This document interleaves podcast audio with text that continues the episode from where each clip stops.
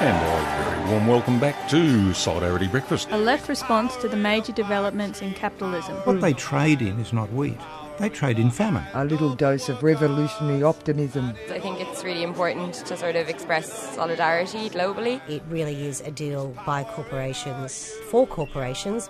The union forever defending our rights. Down with the black leg. If you think the ABC's left wing, don't listen to this program. Solidarity Breakfast, 7:30 to 9 a.m. Saturdays, 3CR 8:55 a.m. streaming and 3CR digital, podcast or audio on demand, and of course the website solidaritybreakfast.org.au. Solidarity forever. Good morning, everyone. Hope you're feeling okay. I know the virus stay-at-home is getting pretty tiresome, but it has certainly given people the opportunity to rethink possible futures. I thought today we might start off with how it is for people who have lost their secure job overnight and now find themselves plunged into insecurity financially and without a stable home.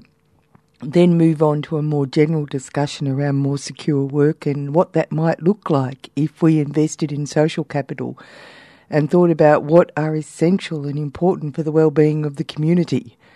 That sorted, we will get a dose of satire with Kevin Healy's assessment of the week as we fall into another Anzac stupor, and we'll finish off with a 2,000-person strong Zoom rally to save the Tarkine from business vandalism.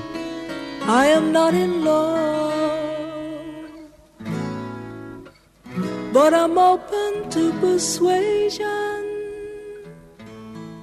East or west. When you think of community, think of 3CR. When you think of radio, think of 3CR. This is Joan Armatrading asking you to support your community radio station, 3CR, the only alternative.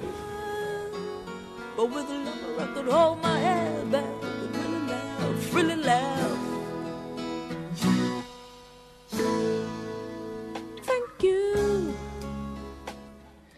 Trevor Hendley was gainfully employed at a print shop 4 weeks ago, but like every other person depending on the weekly pay packet, all that evaporated with the coronavirus pandemic. I caught up with Trevor to see if the federal government's announcements were panning out in the real world. Can you tell me a little bit about your situation and when you stopped working? Okay, I think it was time is difficult these days to keep on top of things. Yeah, it is. I agree. That was four. Okay, the weekend they made the announcement there were to be no more gatherings of 500 people. Oh, yeah. Okay, yeah, I understand. So that's about a month ago. Yeah, so we went back to work on the Monday, and work was in dire straits from that because we were a printing company with which I'd been at for 4 to 5 years, and most of our clients were conventions, conferences, Four Seasons Hotel, all that kind of stuff. So we just lost contracts out to October at least, and so there was talk about putting people onto reduced hours or whatever. And because I recently was given my approval to teach in New South Wales public schools, I said, hey, look, I'll go out and put some CVs, and if I get work I can take it as unpaid leave. And as I was doing that, I got a phone call saying your employment's been suspended because there was just no work. But that was fine. I got 4 days of schooling at 3 different schools, but then school shut, so I had zero employment after that. But applied for JobSeeker, which has been granted, but I only got that $750 bonus thing today, this morning, that came through. And beyond that, it's only $488 I'm getting every fortnight. So all these things they've announced, like this the supplement, doesn't start till April 27th to access your super. I've been granted approval, but you couldn't even apply for that until April 20th. And from what I understand, the JobKeeper doesn't start back paying employers until May the 1st. I've got a friend here who he works and his dad owns a tourism company.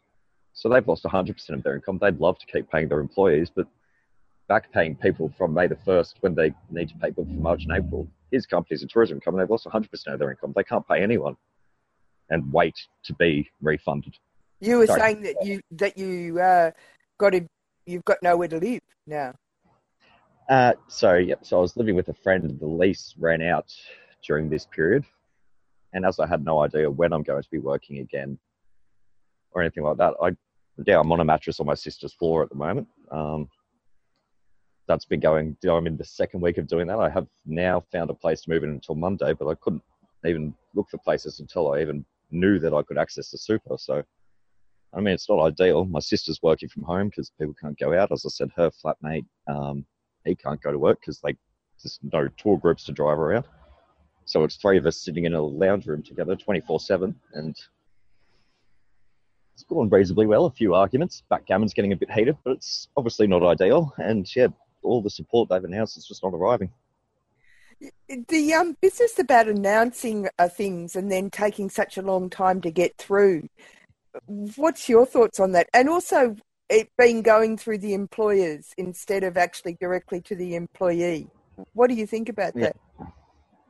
I don't think that's ideal, and it doesn't cover a lot. So my boss actually spoke and said they'd consider putting me on JobKeeper if I wanted. But considering I'm not going to keep that job anyway, I'm going back to teaching as soon as schools reopen. It just wasn't worthwhile because they're taxing you off that too is the big thing. So where they're saying they're giving you $1,500, they're actually giving you $1,300. I'd have to go into work where there's no work to do. We're just going to paint walls and stuff for a job that I'm not going to keep, or get the $1,150. So I'm just taking the $1,150 and focusing on university studies, waiting for schools to reopen. But then I think yesterday there was an announcement they've actually extended the period for the mutual obligations, but only out to May 22nd. So I mean, people can't go to work because the government for valid health reasons to shut the economy down, but then they're making you apply for 4 jobs a month. Like, as soon as schools reopen, I will work. I want to work, but these mutual obligations are ridiculous and demonizing in the best of times. Now they're just an absolute joke. Again, it's all great to make announcements, and most of them are actually, they're not 100% bad. They're actually pretty good, but when the money's not getting to anyone. Again, 4 weeks, I'm about already $1,500 or so in debt to friends and family because there's just no other way to survive. Like a lot of people, I was in full-time employment at the same place for 5 years until a month ago. And, the government obviously knew they were doing this. My mum lives in Canada. Everyone there has gotten everyone on unemployment got a $2,000 stimulus. They've raised that already. So I don't understand what the technical thing is, unless it's because they've deliberately starved Centrelink for so many years that it just wasn't able to do it. But yeah, other countries seem to be able to step in and provide things with the haste that's required in a situation like this. And as a worker, when this does finish, you're going to actually be in debt, aren't you? Yeah, well, I've already lost $10,000 out of my super now. A lot of that's just going to pay other people's debt and to actually, just pay rent and have a place to live. I'm behind on my phone bill. Luckily, Telstra doesn't seem to be cutting people off, but yeah, it's a massive hit. Well, I just want to stress again about the mutual obligations, the fact that they want to talk about the people excluded, actually. Yeah. All the casuals, like myself as a casual teacher now, even for only 1 week. All the casual teachers, temporary teachers, as well as, the whole hospitality and arts industries that are really affected, people don't get contracts for longer than 12 months. They're all excluded. Foreign workers that we're happy to bring in to keep the country running and sometimes treat horrendously are also excluded and got told to go home, which that is a ridiculous statement by the Prime Minister, that one. People can't go home. No, people can't go home. And the other thing about it is on another level, our employment and economic system, which they want to maintain, actually the weaknesses of the system for ordinary workers is really clear, isn't it, now that everyone's in this situation? Yeah. The weaknesses of the economic system, the deliberate downsizing of government and dismantling of the public service. We saw that with the queues of people having to ignore social distancing to line up outside Centrelink and not be able to get anything done. People not being able to go on the website, which Stuart Robert just gives a dismissive, my bad. They've deliberately made Centrelink as labyrinthine and Kafkaesque as possible. So that when a situation like this hits, it's really exposed how not fit for purpose it is. And it's left a lot of people like myself who live week to week or paycheck to paycheck And, you know, had no, like with our coronavirus, I was never going to lose my job. I was valued. My boss often told me I was the best guillotine operator in Sydney. I had a good relationship with my boss, but yeah, they've done this and people are just left, yeah, at the mercy, waiting for announcements long ago made to finally come to fruition. It makes you kind of wonder if when it all goes back into place, that workers should be a little bit more proactive in having a different system. Yeah, definitely. We need to really keep an eye on what they're doing, because we can see Morrison and Porter already lining up to talk about more flexibility, more deregulation, more company tax cuts. So doing what they've been doing before that hasn't been working for 30 years, that has left people in this exposed state, and they're going to double or triple down on that. So workers really need to get together and fight this 100%. We need to look at what kind of society we want, how to make it happen, have a firm plan, and unite and make it happen. I heard a thing that someone said the other day, which I thought was really interesting, about measuring how we measure success and how we measure what we want in society. And this is a good time to look at not just the economic indicators that they always talk about, but other measurements, and that we should be getting government to include those measurements in it. What do you think? 100%. It's 100%. I think other countries have moved to do that. They have a happiness index or something alongside the GDP growth numbers. And we need to do that. We need to get rid of this negative liberal thing that the economy or the market are the be-all and end-all. We have an economy to serve people. The economy is us. We need to decide what kind of society we want, and then we create the economy to serve those needs, not use people as fodder to serve the economy. As Richard Dennis, the economist of the Australian Institute, has often said, the markets aren't some omniscient, or the market, when people always say the market won't like it, the market this, the market isn't some all-powerful, omniscient being. It's made up of rich people just buying and selling stocks. It's not in their own interests. It's not what should be dictating our lives. Thanks for talking to me. No problem. Thank you. Hi, this is Liz Stringer, and you're listening to the mighty 3CR on 855 AM and digital radio, 3cr.org.au. You're with Annie on Solidarity Breakfast. All week I've been wondering about the possibility of some positive change to our system that could be happening because of the pandemic.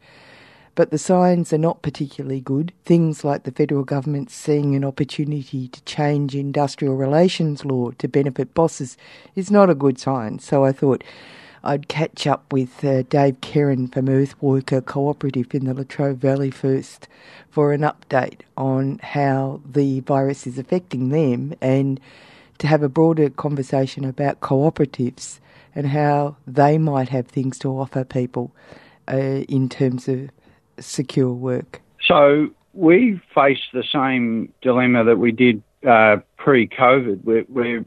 We're in desperate need for procurement into public housing. Every now and again, we've been really successful in having that conversation with them, but then it falls off the table and doesn't go anywhere. But we're at the stage where we're saying to government, look, we don't want handouts, we want work, and the place to do that work is in public housing, which is so desperately in need of overhaul. And, and it's a no-brainer because it's like cost neutral for government and all that. But I think sometimes it's the bigger issues that can make more noise that, of course, attract the government attention. So, at any rate, we're still pushing ahead on that front. But Earthworker generally is pushing ahead also with this Powering Victoria Cooperative Steering Committee. We set that up with the four unions in construction, state government representatives, Australian Energy Foundation, Friends of the Earth. So we've got a broad cross-section of people working together, leading up towards a final report in May, probably more now with COVID, like June. And then we want to get the work started off the back of that final report in a number of areas that are very, very exciting. So, yeah. COVID's really shown some of the dire weaknesses in our economic system for ordinary people. Yeah. Do you think that cooperatives are a way forward for people? Have you had more interest in that sort of methodology? Yes, we have. It was going on before COVID, but I think now it's mainstreamed more, that conversation. Because everyone's looking at, well, for instance, how do you economy? Well, the answer is you can't if you want capitalism to do it. If you're going to demand the public sector do it, that is government take things over, well, they're not going to own and they're not going to employ anymore. But there is a social sector of the economy that can do that work and can generally be more responsive to real need rather than that sort of irrational side of the private capitalist market, which is totally profit-driven. I mean, an example, the largest industry in the world is the military, by far the largest industry in the world. Now, it doesn't take much to work out that if, if you've got the largest industry in the world is the military, what do you need more of? Well, you need more war. It's not, you need to create more munitions and missiles and ships and tanks. And then when you create them, you've got to use them. Otherwise, the inflationary pull on your economy will create a depression because it's your largest industry in the world. So for us to say, well, we want capitalism to invest in climate jobs and non-military thing, well, it can't. So if it's not capable of doing something, I think it's time we recognise that fact and look at, well, what is capable of doing it? So in Australia, we've got socialised capital. I mean, we're the fourth largest superannuation fund in the world. We've got to create a pole of attraction. Invest in and do the big infrastructure projects that the climate that the planet needs and that we need in terms of work. So getting that modelling, that cooperative modelling set up was always the purpose, the role of Earthworker, and we wanted to found it in the unions so that it was working people organised in the labour movement who were, taking these steps to get these models in place. In embarking on that course, we ran into, with hindsight now, it's 25 years now, we ran into all of the problems that, with hindsight, we were going to run into, unions organised to fight the boss, to fight for democracy within the economy. The idea of setting up our own workplaces that we own and control is it's not a common everyday sort of idea, that. And so it's taken a while to get the conversation out there to build some sort of critical mass towards that, that big discussion. And, so look, we're doing it. This Powering Victoria cooperative, very, very exciting. I mean, we're looking at housing, a green housing stock for union families, especially the younger unionists with families, energy auditing and retrofitting the existing structures, the rollout of a 1.4 megawatt battery storage system. Very, very exciting things, that those things in the hands of the people creating the new climate jobs. So there's hope. Well, there's a couple of things in there, Dave, that I'd like to talk about. One of them is something I find really interesting, and I know it sounds kind of naive, because I was doing the panel for the MUA guys, and they're really up against it. And the COVID thing has really proven this, and have completely cut their workers out and won't negotiate even over something like a pandemic and how it's supposed to be working in the workplace for safety. And they just went completely quiet because, it was quite clear, because they're polite people, that it was quite clear to me on listening back that they just thought I was crazy. Don't you realise that all our fight is with the fact that the bosses think that we're complete morons and that we've got no rights and no power? And The whole thing is something that the majority of Australians need to really grapple with, and I think cooperatives really give a solution, that actually the power differential is that extreme. Yep, that's exactly right, and you know, that older notion of class war and class struggle, and that's what it was always about before it got stereotyped into, you know, sort of Cold War stories. It was always about the fact that of exactly what you just outlined. You know, that simple fact that the powerful obviously set up structures that are economic, social, political, cultural, that you know, defend and foster that power. And we, whenever we set up organisations that we want to become powerful, the social structure and culture, well, we do the same.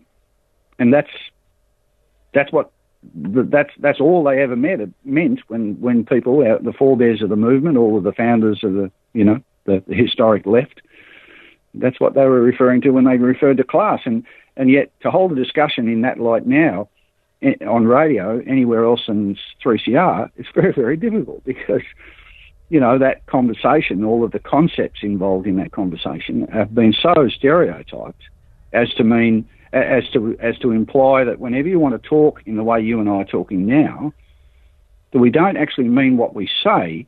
We say something, but we've got an ulterior motive. We've got some nasty totalitarian endpoint in mind. And look, I think one thing neoliberal capitalism has done, because it's driven everyone to believe in nothing in order to consume more, that people are a bit cynical about those sort of, you know, Cold War notions now. I mean, you can see it raising its head again with China and COVID, can't you? Like, yeah.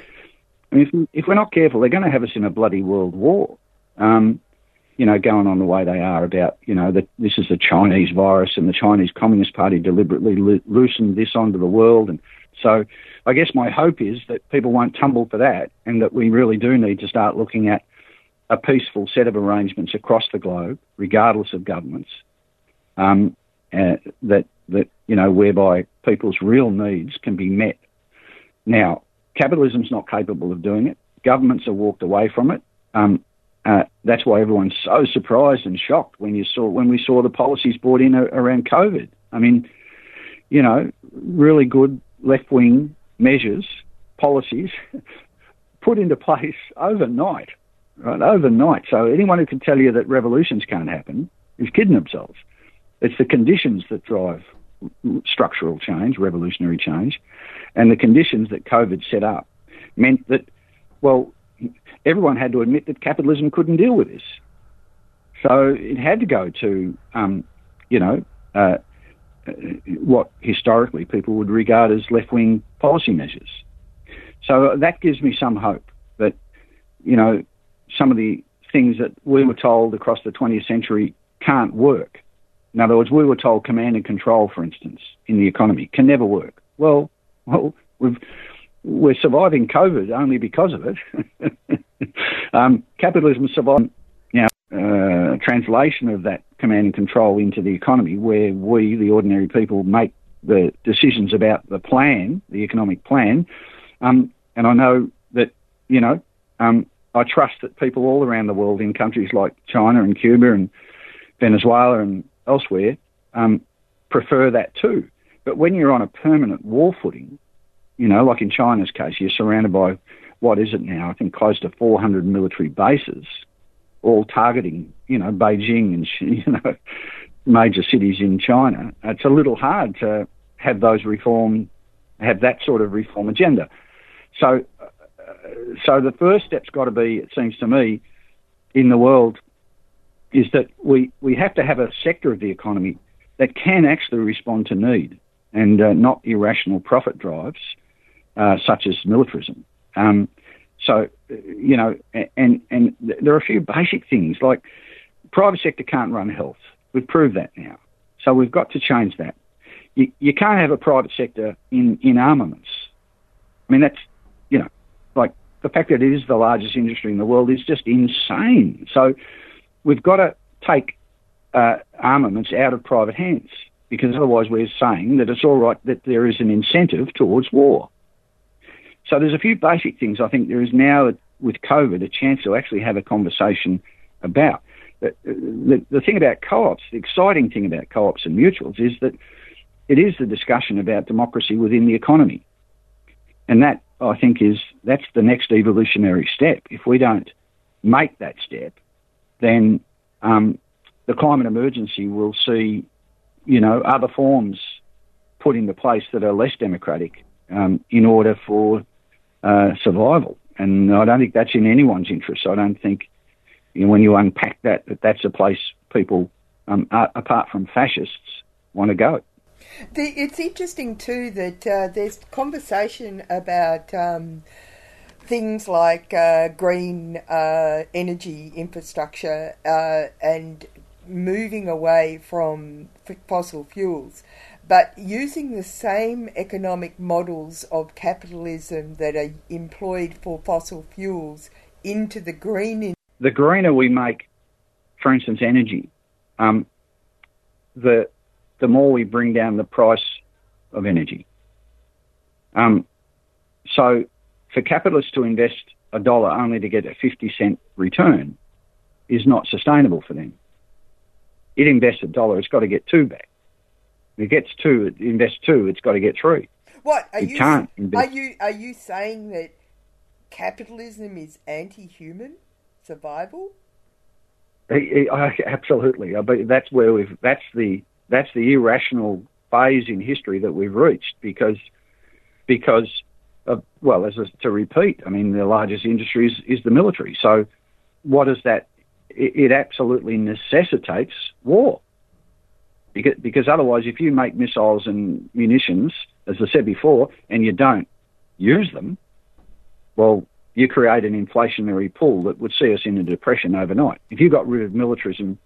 Because on Anzac Day, with its ridiculous level of drum banging and indoctrination of children through such media outlets as the Herald Sun into the mawkish devotion to war, I think your views are a perfect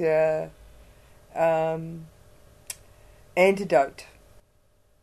Well, for my generation, I'm 70 next year. My parents fought in that Second World War, the anti-fascist struggle. But if you go back through a lot of the other wars that our young people were put in harm's way to produce, and I say produce because it's a product, they are not things we want to put out there in the minds of our young people as glorified, as good wars, as just wars. They were not.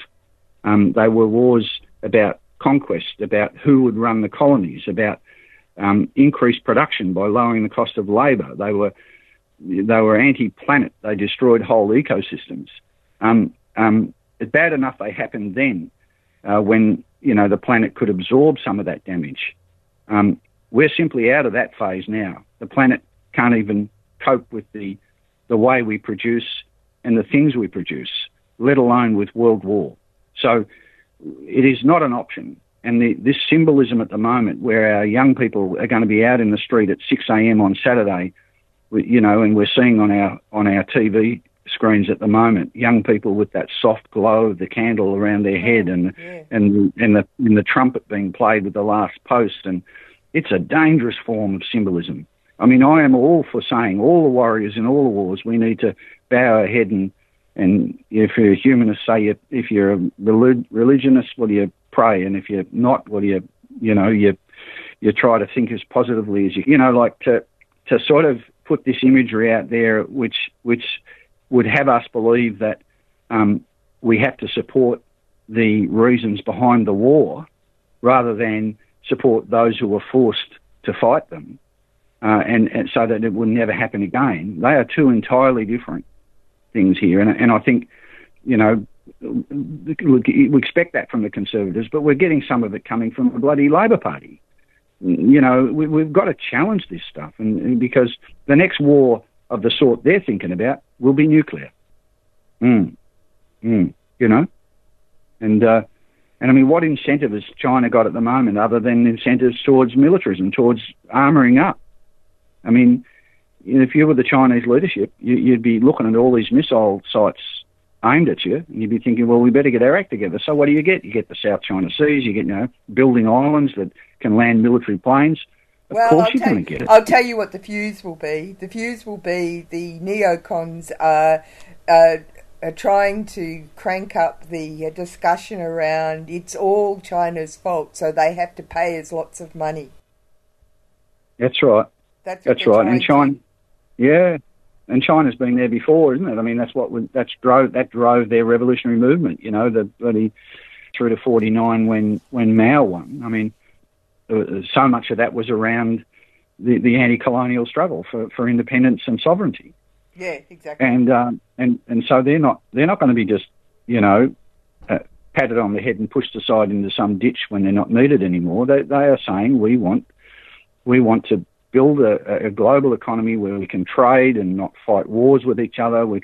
They're saying that, and whatever differences people might have about the nature of the Chinese Communist Party and all that cannot be denied. And the reason I say that, because the reason it's so demonstrable, is that without the Chinese economy, global capitalism would collapse. And what a strange irony that is, but it is still nonetheless a fact. And you know, to be on the one hand trading with them and admiring them about how they can take this planned economy they've got and throw it at the private sector so it thrives, but then on the other hand, whipping up the you know, the war language and the trumpet playing. I mean, it's such a dangerous space that they're creating, and they're unfortunately using COVID as another means to do it. Well, as Humphrey McQueen said, capitalism will survive any crisis as long as they make us pay.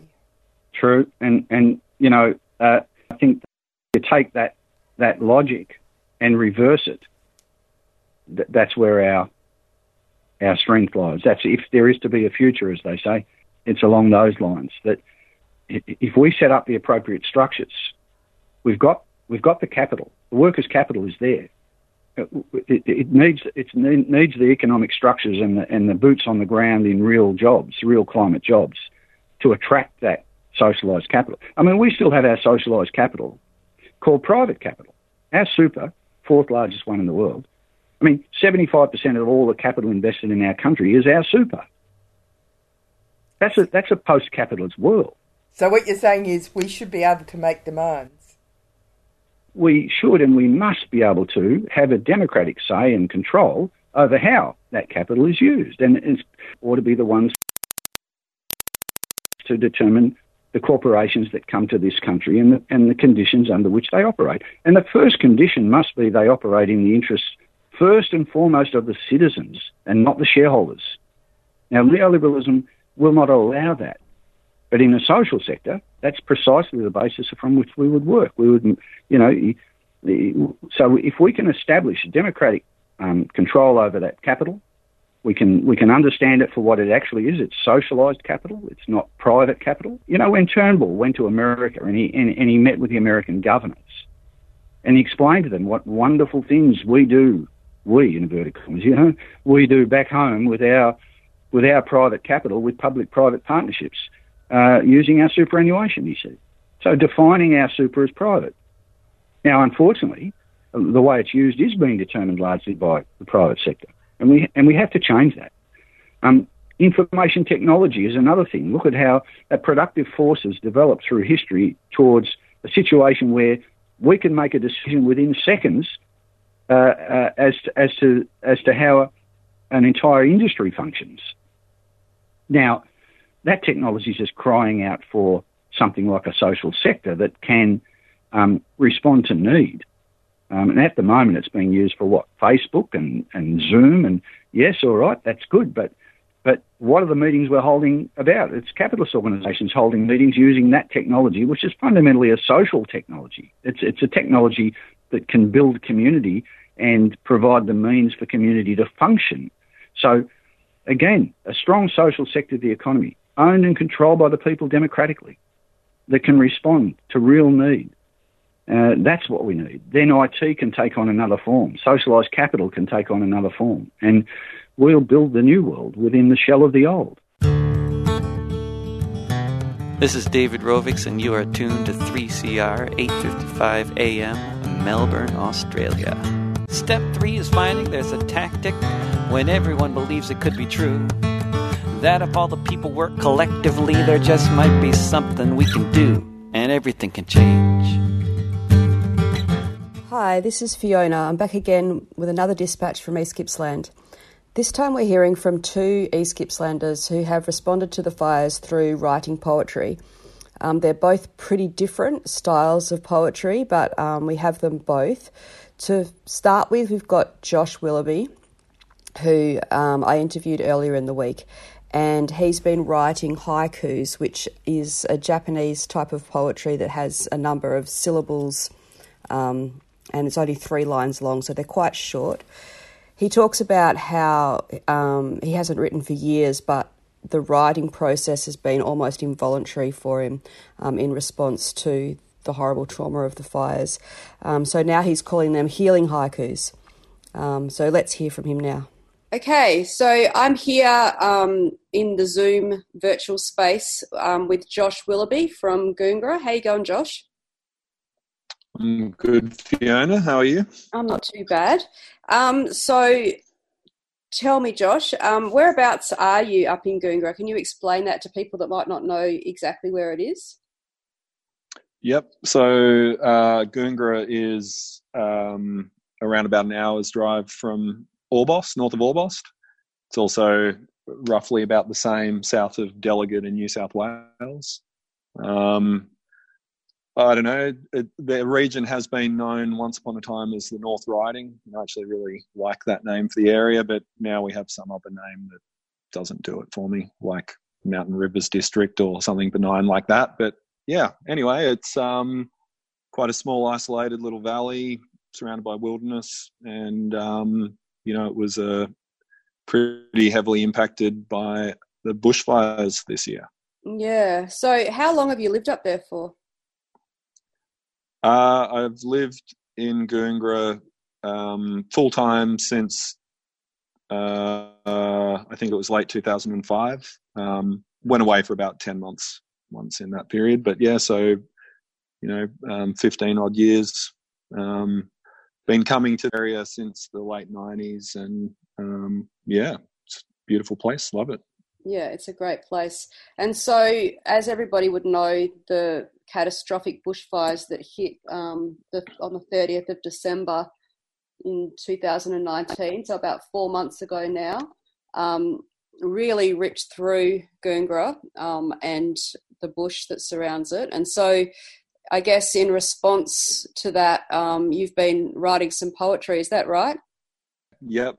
I was away when the fires hit, you know, doing sort of Christmas and New Year's family type stuff. And yep, as we all know, the fires hit right over New Year's. And so I came back down sort of within about a week of it, you know, initially hitting, just when I thought, you know, I didn't want to race down into, you know, if it was just going to flare up again. So once I felt like it was more or less safe enough, came down, and it was interesting just in that it sort of took me several days or a week or something to really see stuff. I guess I came in and I must have just had the blinkers on without even realising, and was kind of like, oh, it's not so bad. And then as each day went by, I just actually more and more got through the filter and just realized how full on it was, you know, just how much the, you know, the beautiful Broadrib River had just been like devastated, and, you know, how few animals, like birds, insects, all the animals, how few there were around, and just seeing really injured and actually dead animals all over the place, you know. And it was, yeah, really, for me, that was, you know, like the biggest part of the impact on myself personally was just seeing that really broad scale devastation of the bush, both like, you know, the flora and the fauna and all of that. Yeah. Yeah. And luckily your house didn't burn, but the whole surrounding area has been pretty, and you had animals there too, did you, or were your animals out by that stage? Had some horses here, had 4 horses here, and it took me about close to a week of after getting back to track them down because all the fencing was burnt and they'd obviously had a fair bit of a traumatic time, I can only really imagine. So they were just kind of, you know, they were on the run a bit or wherever, and finally managed to track them down. The house didn't burn down, which was a very bizarre thing. Like, our wooden deck on a weatherboard house actually has a huge hole burnt in it, and the house itself didn't burn, and lost like a couple of cars and a caravan and water tanks and lots of sort of other infrastructure, but strangely the house still stands. Yeah. So tell us about your poems. Tell us how you've been kind of trying to cope with this horrible thing that's happened through writing stuff down. Would you be able to tell us what you've got for us to hear? Well, I guess one night I was just at a friend's house here in Goongerah, and he wasn't there, and actually I don't think I'm going to be able to read this poem out.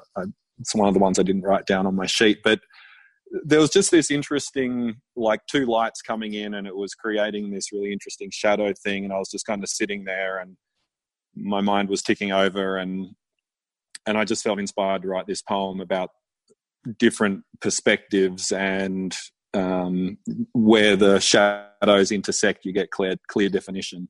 Mm. And so anyway, I wrote this poem about that, and then that just made me remember that I actually used to really like writing poetry, and so I started writing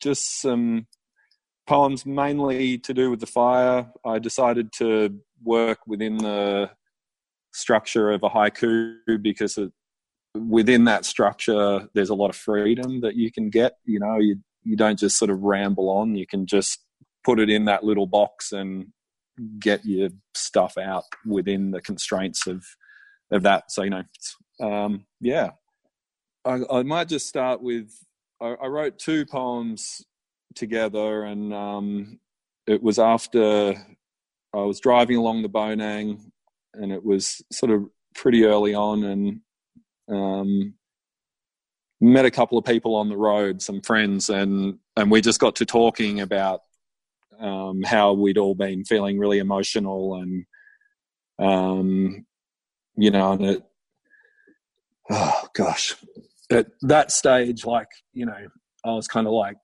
crying every day, and this one person I was talking to, who, you know, I was this like, not someone you would think of doing this, but they just said exactly the same thing to me, and how they were all messed up about all the dead animals and, you know, all that sort of stuff. So, all right.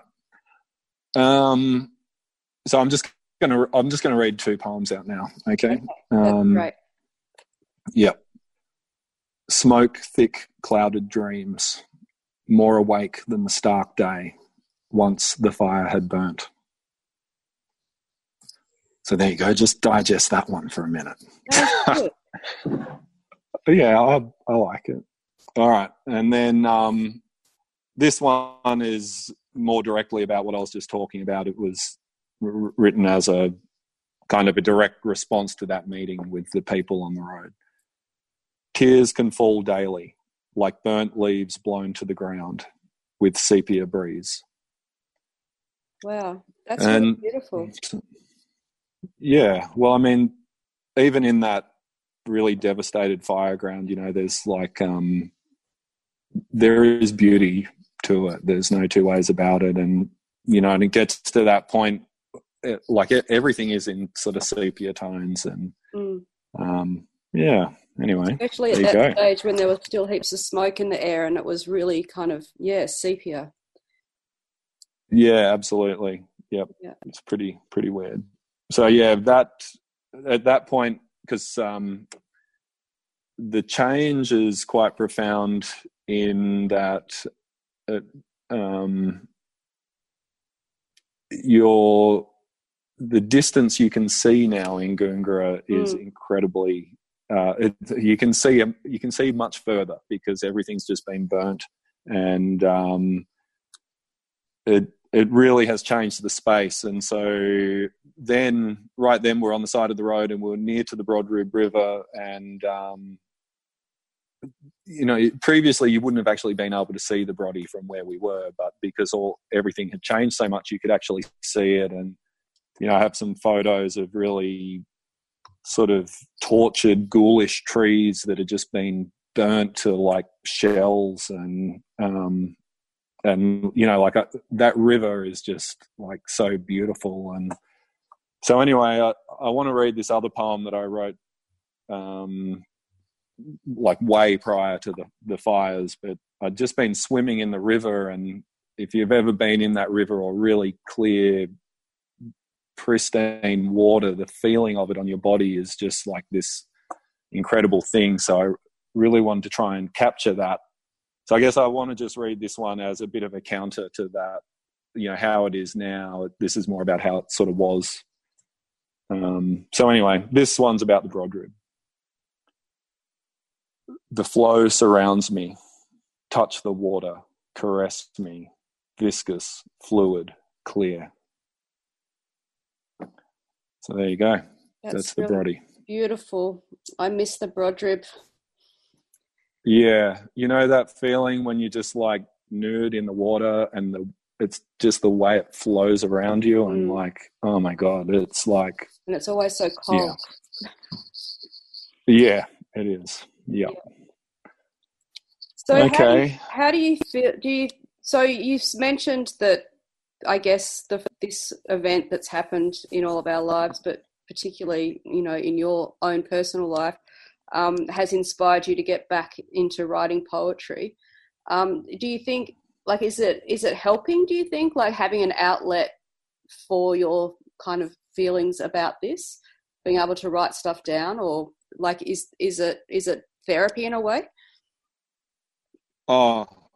Yeah, like inspired probably isn't really the right word. It's kind of like almost necessary. So, one morning when I was up north, I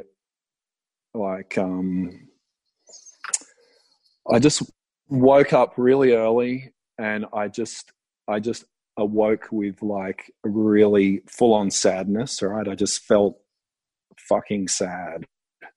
And I had my mobile phone there, and I just like on the memo on the phone, I wrote about like 5 haikus, and then I just like passed out. I just, I was just like spent, And then when I woke up, I hadn't actually saved them, and my battery had ran out. So I lost them all, and I was just like, oh man, but like, that's just, it's not to say that I've been inspired. And I think I might have said that to you previously. It actually, it's sort of not true. It needs to come out, and it is a lot like therapy or whatever. Like it's it's coping involuntary. Yeah. Well, they were really beautiful poems, Josh, and thanks so much for sharing them with us and with everybody listening.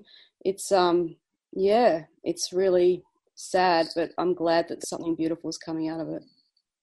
Oh, it's okay. I've got a couple more. Can I read those as well? Or? Yeah, go ahead. Go ahead. Yeah. All right. I've got 3 more, okay? One is unrelated to the fires, but I wrote it in this period, so I'm going to read that one now. Okay. Metaphoric dreams, metadata memes and reams of scenes passing by. There you go. And then,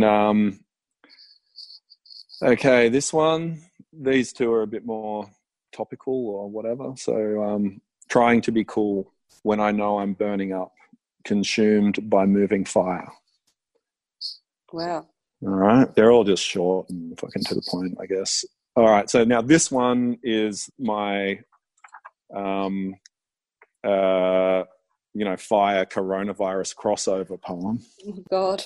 So here we go. It's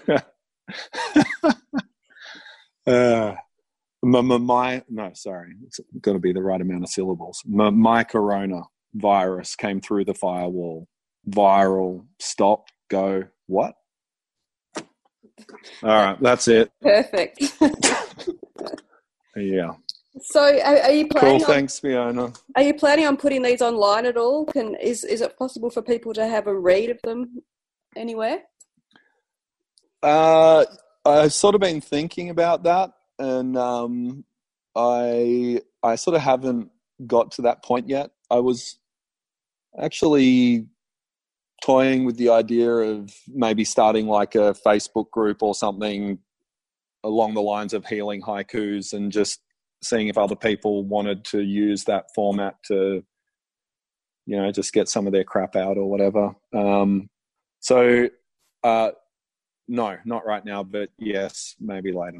That sounds really great. Healing Haikus. I like that. That's cool. Thank you. Thanks, Fiona. Okay, so that was Josh. And now the second poet that we're going to hear from is called Sue Fraser, the Blazeaid poet. So she's been writing about life in East Gippsland since she won a state award for poetry at the age of 9. Her husband has been a Blazeaid camp manager at many bushfires throughout Gippsland, and so she's been writing about those stories and the stories of community resilience. So Blazeaid is an organisation that started from one person who began the organisation to help people after they've been through a fire situation, and they gather huge numbers of volunteers who support people through the destruction of their properties and livelihoods. So they build fences, they protect the livestock, they organise the feed, and they do a really great job of checking in on the well-being of the farmers and the families. So the poem that you're about to hear was recorded by Catherine Van Wilgenburg, who was a float artist in residence in Lake Tyers, in collaboration with a photographer called Nilmini de Silva, just after the East Gippsland bushfires. So Catherine's been interviewing East Gippsland artists about the impact of the fires on them and on their businesses, and this is one of the recordings that she made at the time. So we'll hear from Sue Fraser now. So back in 2018, I wrote a poem about Blazeaid, because that's what I do, I write, especially poetry. Bush poetry, people call it. I'm not sure I like the word bush. It's rhyming poetry, it's story poetry. This was in response to Phil was working on one of the camps, and I put it on their site, and people loved it. I called it Hooray for Blazeaid. In fire or flood or wind or drought, there is a group that care, that rush to help the farmers out, to use the skills they share. They volunteer as Blazeaiders, none seeking thanks or pay, put on the shirts they're proud to wear and travel far away. Many are grey nomads who can travel anywhere. Their house on wheels is fully stocked, they've energy to spare. Others take a few weeks off to volunteer their time. Instead of barley holidays, they work on fencing lines. Hard yakka and long days of work, camaraderie and fun. Shayaking townies' softened hands helps get the day's work done. Fences slowly rise from ash, and farmers take some hope that from the devastation they can find the strength to cope. The ladies who prepare the food make tasty meals with care, wash dishes till their hands are raw, go fencing if they dare. Blazeaid was started by one man who saw a pressing need as bushfire-ravaged farmers cried, he rallied men to lead. With volunteering army massed, donations pouring in, he organised and set up camp to help the work begin. A massive task he undertook, his wife loyal by his side, but soon lieutenants eased his load as more joined for the ride. Year after year, Blazeaid persists and draws more people in. Donations bought the tools required to let the work begin. Disaster strikes in every state and urgent needs are met, as trailers packed with tools are towed to where a camp is set. Blazeaid embodies Aussie pride of helping out a mate, ensuring farmers get relief before it is too late. Okay, so that's it for this week, something a little bit different. If you want to find out more, Catherine and Nilmi are working on an exhibition at the moment called Swimming Upstream, where they'll be presenting their podcast that they've been recording and also photo portraits of East Gippslanders who have been sharing their stories about what it takes to live sustainably, working into a new type of economy for East Gippsland post-fires. And if anyone's keen to contact Josh and maybe write some of their own healing haikus, you can email him. His email is chucksize@gmail.com. That's chucksize@gmail.com. Okay, that's it from me. Hope you enjoyed these stories from East Gippsland, and speak to you again soon. A week Solidarity Bricky team listener, when we celebrate the great success story which made True Blue Aussie what it is today.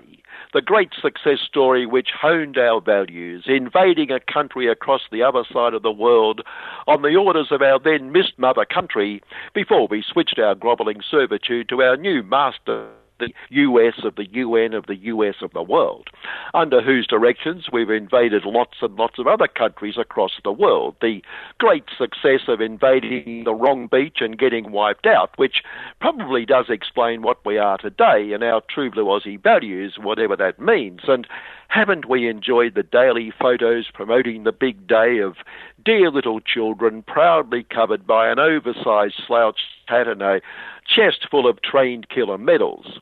Yes, we are senior trained killer Captain Richard Shoot to Kill.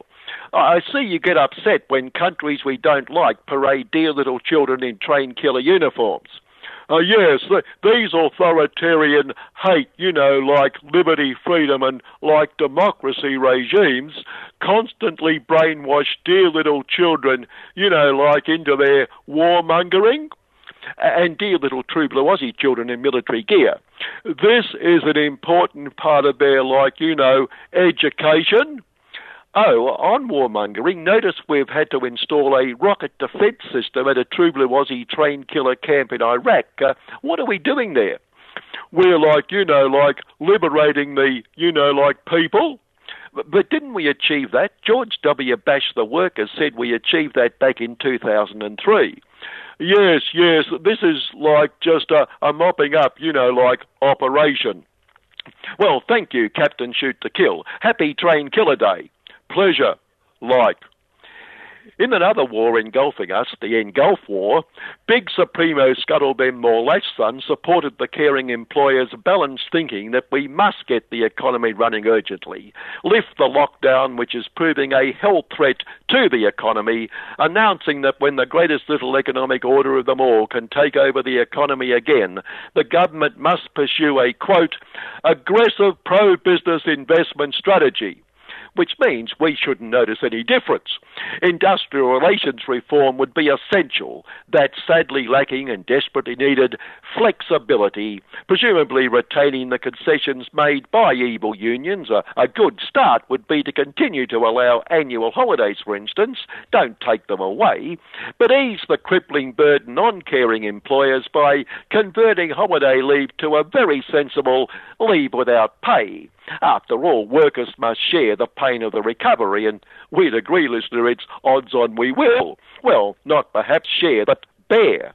And tax reform, to ensure the beneficiaries of public personal debts aren't asked to refill the public coffers, and deregulation, ensuring silly environmental concerns don't come between great corporations and their pots of gold, including fast-tracking infrastructure projects as determined, we assume, by the public planning authorities in the great corporate boardrooms.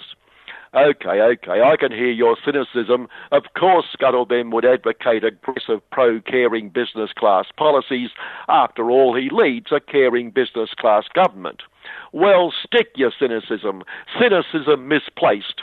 When Scuttleben's aggressive pro-business investment strategy is supported by no less independent an observer and expert as the totally new Preserve Capitalism Bank Governor Philip Profits Too Low, who called for, you guessed it, tax reform, industrial reform, deregulation, fast-tracked infrastructure, he too knows we need flexibility in industrial relations, a fairer tax system achieved by lowering taxes on incomes and profits and increasing the goods and services tax, which is just so much fairer because we all pay at the same rate, making the poverty-stricken feel they are being treated as equals. Cut green tape, holding up great investment opportunities when everyone knows they'll be approved in the end anyway, so why suffer delays through the charades that are environmental hearings, including investment in infrastructure which can be fast-tracked if silly environmental objections are banned. And profits too low said we could ensure profits are not too low, good for all of us, by Team Australia-type cooperation. Beautiful phrase. Beautiful phrase, urging evil unions to join governments and caring employers in putting the Humpty Dumpty of capitalism back together again, meaning workers can get back to being exploited, meaningful work as soon as possible. Well, less a few of the crippling wages and conditions they enjoyed before this economic reality check, which has shown just how useful capitalism is in a crisis. For instance, getting this up to a promising start, the government has slashed the time for consultation when caring employers want to change wages and conditions from 7 days to 1 day, and yet the bloody uncooperative unions reckon it's but an excuse to slash wages and conditions. As if. Don't they realise we're at war, that we're all in this together? And as the Socialist Party urges Senate crossbenchers to rescind this ruling, ex-train killer Jackie Lumpen, and have a happy train-killing glorification day, Jackie, declared, "I won't be dictated to by unions. I'll be dictated to by caring employers." Having been told we're at war, Jackie was last seen squatting outside her office, camouflaged as a shrub. And naturally, with the budget sinking, it's logical that taxes, other than just the we're all equal GST, will have to increase. But hang on.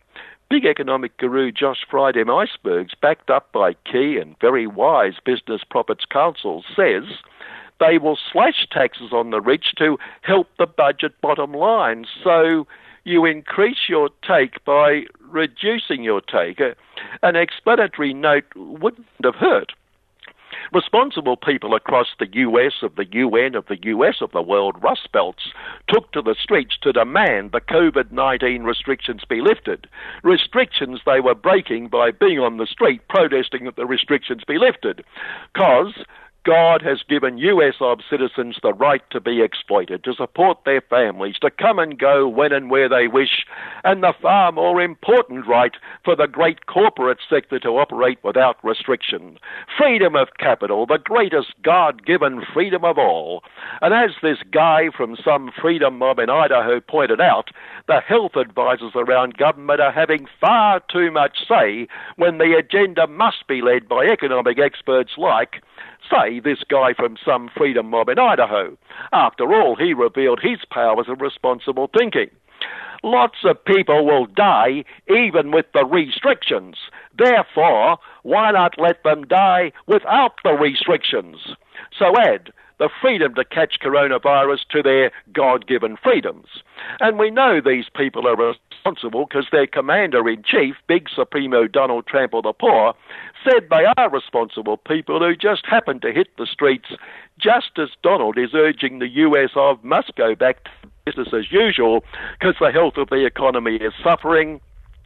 And the presence of Donald's advisers and henchmen or women leading the protests is purely coincidental. And Donald had nothing to do with these spontaneous, responsible protests other than the presence of his advisers and henchmen or women and calling for the liberation of democratic governed states which think it might be just a touch risky to go to business as usual. Worst governors ever. back here, notice while others fail, retail sales have been on a roll, a toilet roll. No, seriously, on this Virgin on Disaster airline, and I think we have to view the Virgin bit with great scepticism, although the government did reject a generous offer to screw the taxpayers, a rejection criticised by the Virgin on Disaster founder Richard "It's My Brand" son, speaking from one of his mansions or private islands across the globe, possibly his Lake Como estate, unable to believe a government hand him a few billion to tide him over. Or as his true blue Aussie supremo Paul Scorer Fortune said it for all of us, you can understand Richard is hurting. He expressed his sympathy. Poor hurting Richard. Hang the thousands of workers who've just lost their jobs. They wouldn't know hurt compared to how Richard knows hurt must feel, especially given true blue Aussie is just one government refusing Virgin On's generous proposal to screw the taxpayers. Virgin on Disaster Atlantic, Virgin on Disaster Europe. It's hurt after hurt after hurt. But I do him a disservice. He's Sir Richard, knighted by Her Most Gracious Majesty for making heaps and heaps and heaps of money. Clearly, the heaps and heaps and heaps of money the public coppers have already emptied into the airline's coppers wasn't nearly enough for Sir Richard. Speaking of Lake Como, that's the nearest thing Richard will ever get to Como. And why shouldn't we support an industry that played such a key role in carrying the coronavirus all over the world? The That's the Spirit Award of the week.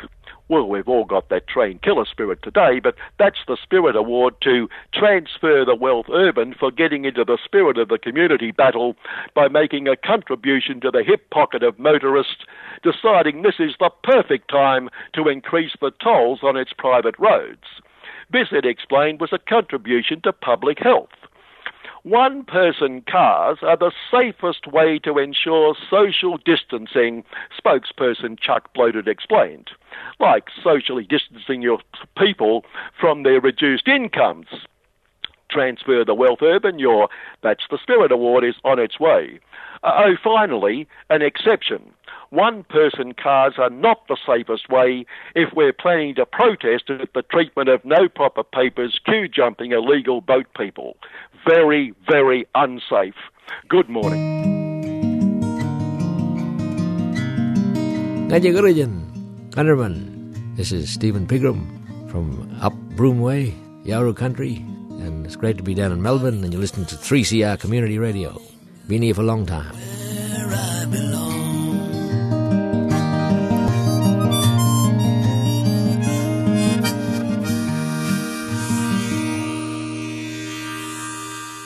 You're back with Annie on Solidarity Breakfast on 3CR. We finish off today with a look at what activism looks like during coronavirus. We've had a conversation with people about car rallies and things of that nature. Coronavirus has kept people at home and enforced social distancing, but it hasn't stopped the destruction of environment or the pushback from citizens. On April the 8th, to mark the unbelievable reopening of logging in the Tarkine old-growth forest areas, once believed saved from destruction, a mass Zoom rally of over 2,000 people tuned in to kickstart the next leg of the campaign to save the Tarkine. After a welcome from First Nations custodian Heather Sculthorpe, we hear from Bob Brown and then others. And thanks to Vivian Langford from 3CR's Beyond Zero Emissions Community Show for the excerpts. You can catch BZE Community Show on 3CR on Mondays at 5:30pm. Ina Pakana. This was and remains Tasmanian Aboriginal land known to all of us. Pakana tunapri luralapina mutta purinina kaparanina pakana krakapaka. Our people knew the giant freshwater crayfish, the birds, the Tasmanian devil, the Tasmanian tiger. Today, loggers and others devastate our lands. So ya Palingana, welcome to all of you who want to join with us in making a sustainable future on our lands for all people. Look, we are in a world where in 2014, the New York Forest Agreement was signed, to end all logging of and destruction of forests by 2030. Since then, the rate of destruction has increased, however. In Africa, it's doubled. And here in Tasmania, which has one of the most intact forest domains, despite all, left on Earth, the government is hell-bent on increasing the rate of destruction.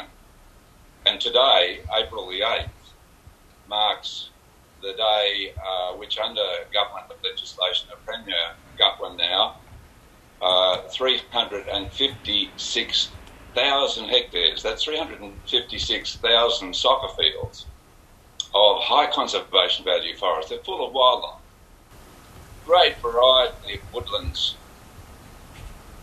rainforest, the tallest flowering forest on Earth is being opened up. And as the Minister for Forest down here says, welcoming loggers to go in there. They're just waiting for applications. Now our job is to stop that. There is no need for this. The Tasmanian wedge-tail eagle, which 3 metres across, up to 3 metres across, is larger than its mainland cousin. You see top right there, the swift parrot. In the middle on the right, the white goshawk. It says grey there, but they're white in Tasmania. They're grey on the mainland. The only completely white raptor on the planet. And so much more being destroyed before our very eyes by criminal legislation. It's up to us to stand against that. We need much more from everybody.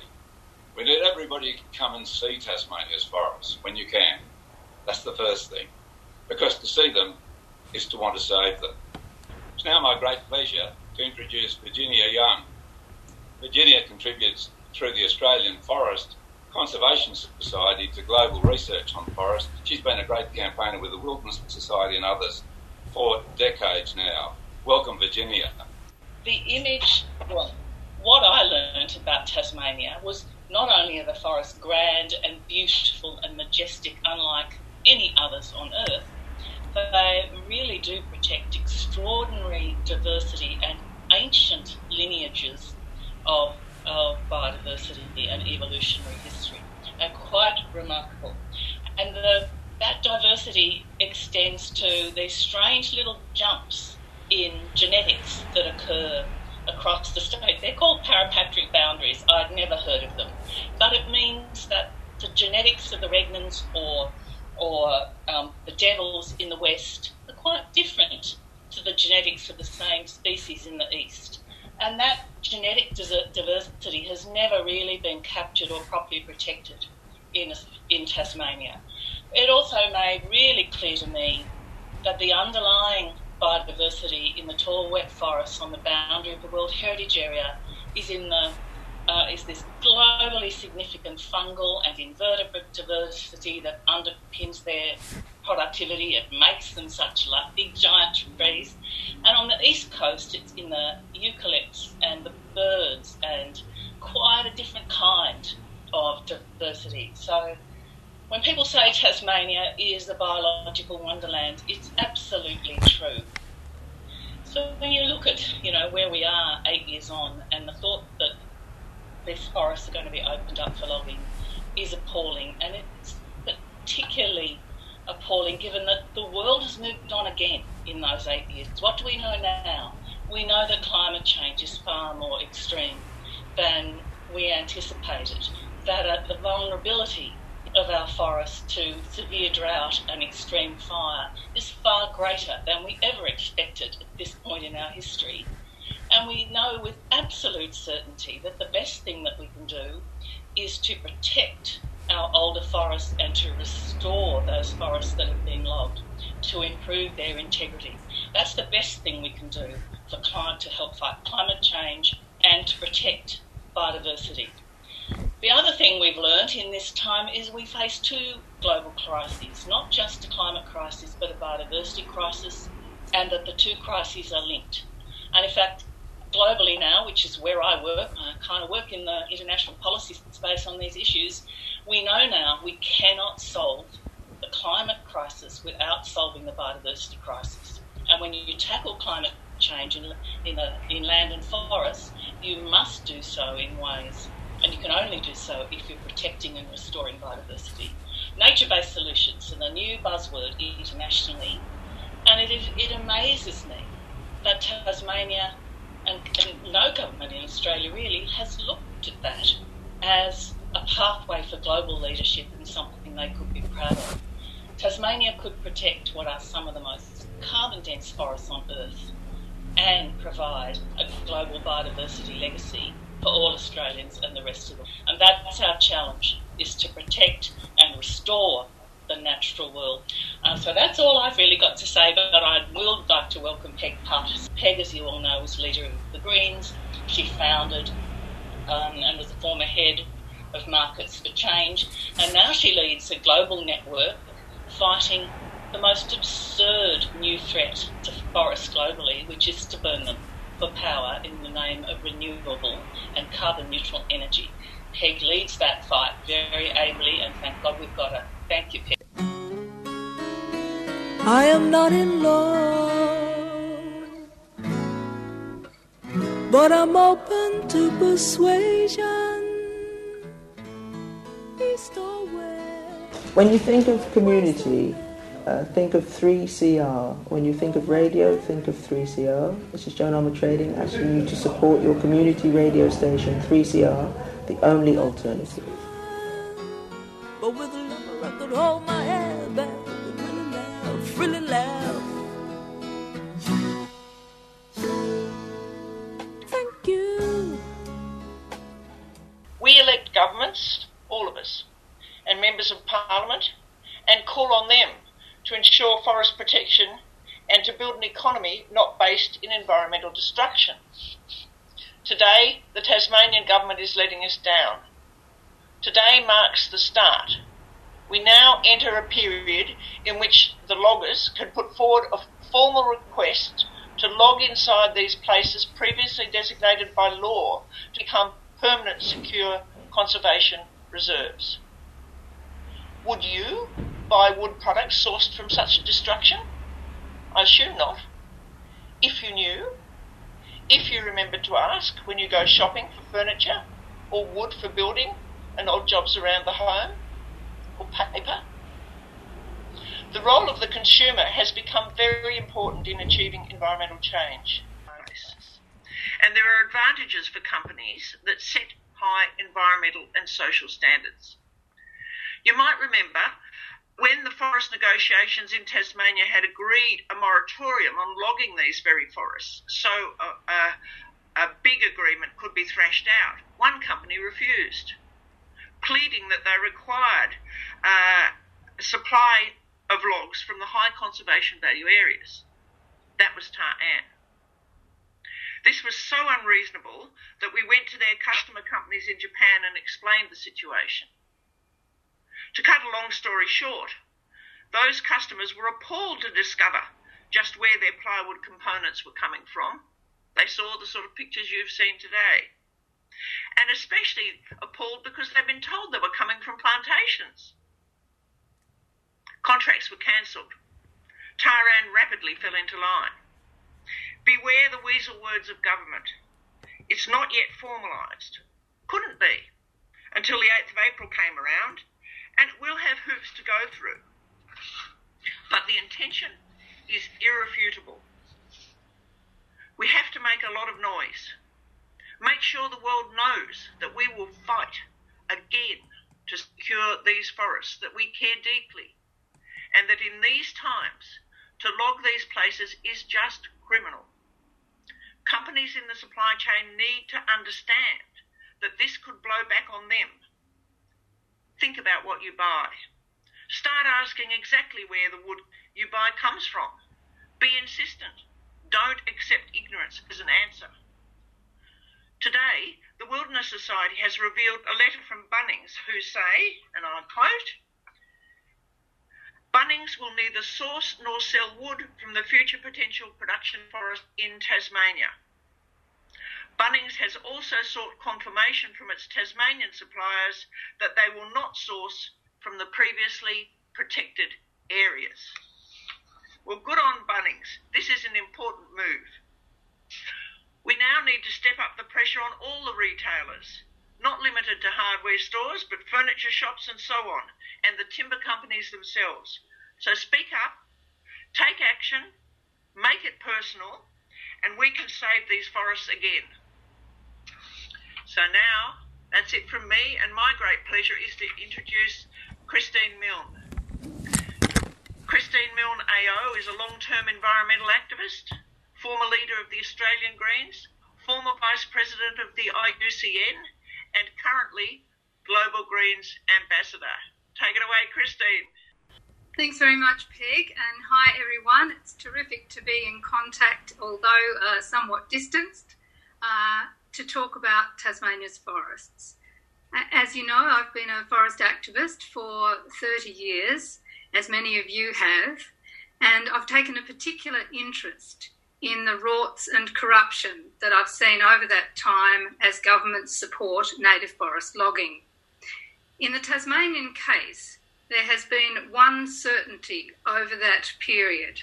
Regardless of whether a Liberal or Labor government has been in power in Tasmania or nationally, that certainty is the squandering of taxpayer dollars propping up native forest logging, even when reducing or getting out of native forest logging was supposed to be the aim. Close to $1 billion have been thrown at the industry over that time because it's a closely networked old boys club. They're part of a revolving door. It goes around and around from company directors to peak body spokespeople, as Peg has just suggested, to CFMEU, to political party candidates, ministerial advisors, and back again. And whenever there's a crisis, they negotiate with one another and they determine, government to industry and back again, all the terms of reference for the payouts, and they drip feed. 10 million here, 100 million there for training programs, exit packages, restructuring, new job initiatives, and so on. And we all know where it leads. Not much progress in terms of conservation. We all know, for example, that Evan Rowley, the former head of Forestry Tasmania, negotiated the contract with Ta Ann and then left Forestry Tasmania and went to Ta Ann as its CEO.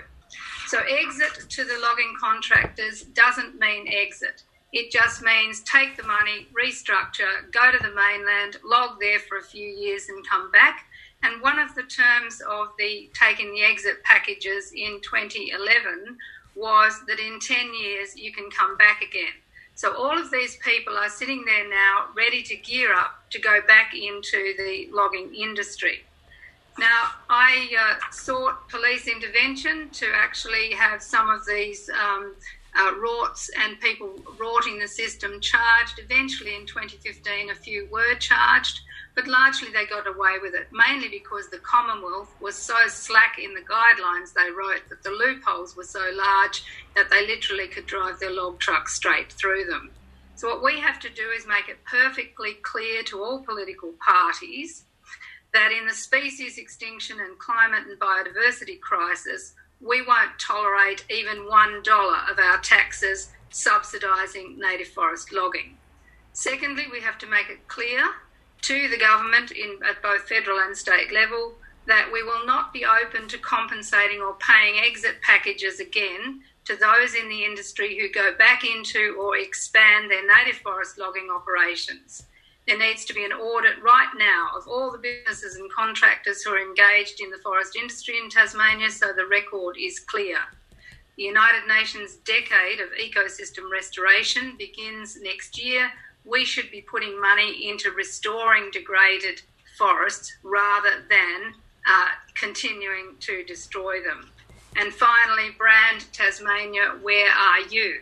Silent as usual.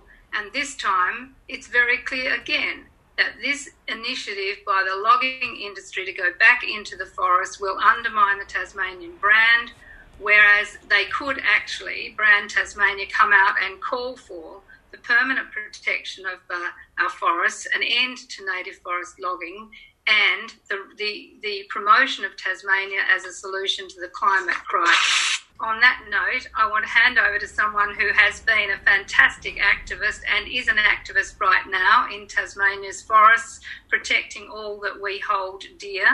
Her name is Dr Lisa Searle. Apart from spending time in the Congo each year as part of Médecins Sans Frontières, she's a person of great courage who's out in the bush cooking for the camps, putting her body on the line. So over to you, Lisa. Unfortunately, despite the pandemic that's going on at the moment, clear felling of Tasmania's native forest has not slowed down. And I have been out there on the front line. I've been out there in the forest up until about a week ago when we were forced to rethink our strategies. Despite the pandemic, the Sustainable Timber Tasmania are continuing business as usual.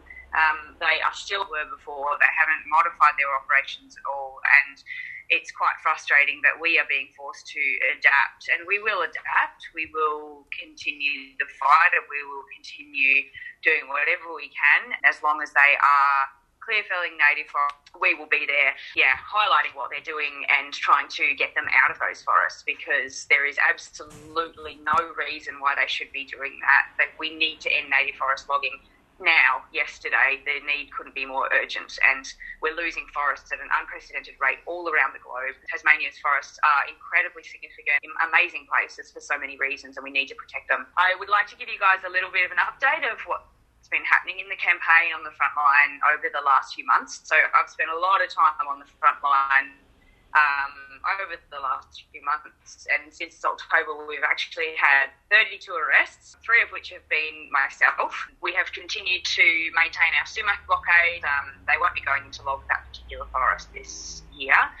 So we've been blockading the Sumac forest now for 2 years, and we have had hundreds of people through that camp, hundreds of people that have spent time at that camp and experienced that rainforest. We had some machines move into Q Road, which is an incredible area of really ancient rainforest. And machines moved in. We were there to stop them. And in the end, they left, having taken less than half of what they wanted to take, which was good. And we watched the machines move out of there. And we moved from there to the Boko region of the southern Tarkine, where there was an active logging coup there. They took less than 5% of what they wanted to, and once we got in there and started blockading, we were only in there for about 5 days, and then they moved the machines out, so that was amazing. We've also stopped work for 3 days in the Wentworth Hills region. It's the site of Tasmania's largest scale clear felling of native forest, and that is ongoing, and we are still fighting that battle. There's still machines in there working in 3 active groups at the moment. And we've been providing support in the last couple of weeks to community groups in Aldena and in Lacuinia, also in the northwest. And these community groups are fighting to protect remnant native forest in their areas, and we've been able to lend support to them, which has been fantastic. We've also done a blockade of Ta Ann, Smithton, Veneer Mill, and occupied Sustainable Timber Tasmania head office in Hobart. Yes, it's been an amazing summer. It's been the biggest direct action summer that we've had for years, and it's been really exciting to be a part of that and to be really at the forefront of that. And it's such a roller coaster. You lose places, you win places. I've seen so many places lost, and I think one of my favourite things is seeing people experience these forests and experience these places for the first time, and then the realisation that they can actually do something about it. That's it for Solidarity Breakfast this week. Next Tuesday is the International Memorial Day for Workers Lost at Work.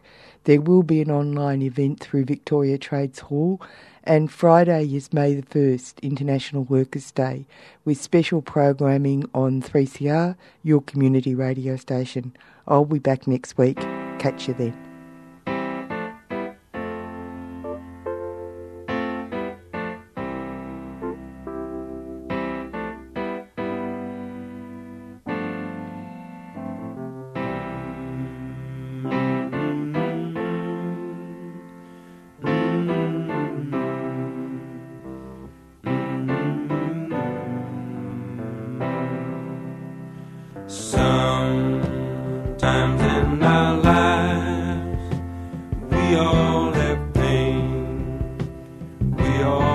Sorrow, but if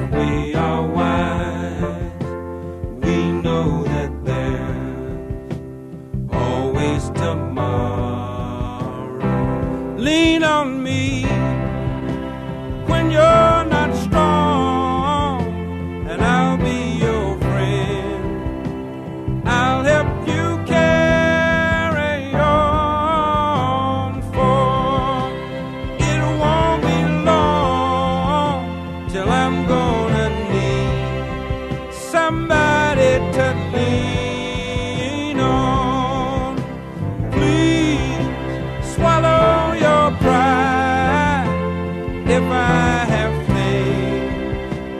You need to borrow, for no one can fill those of your needs that you won't let show.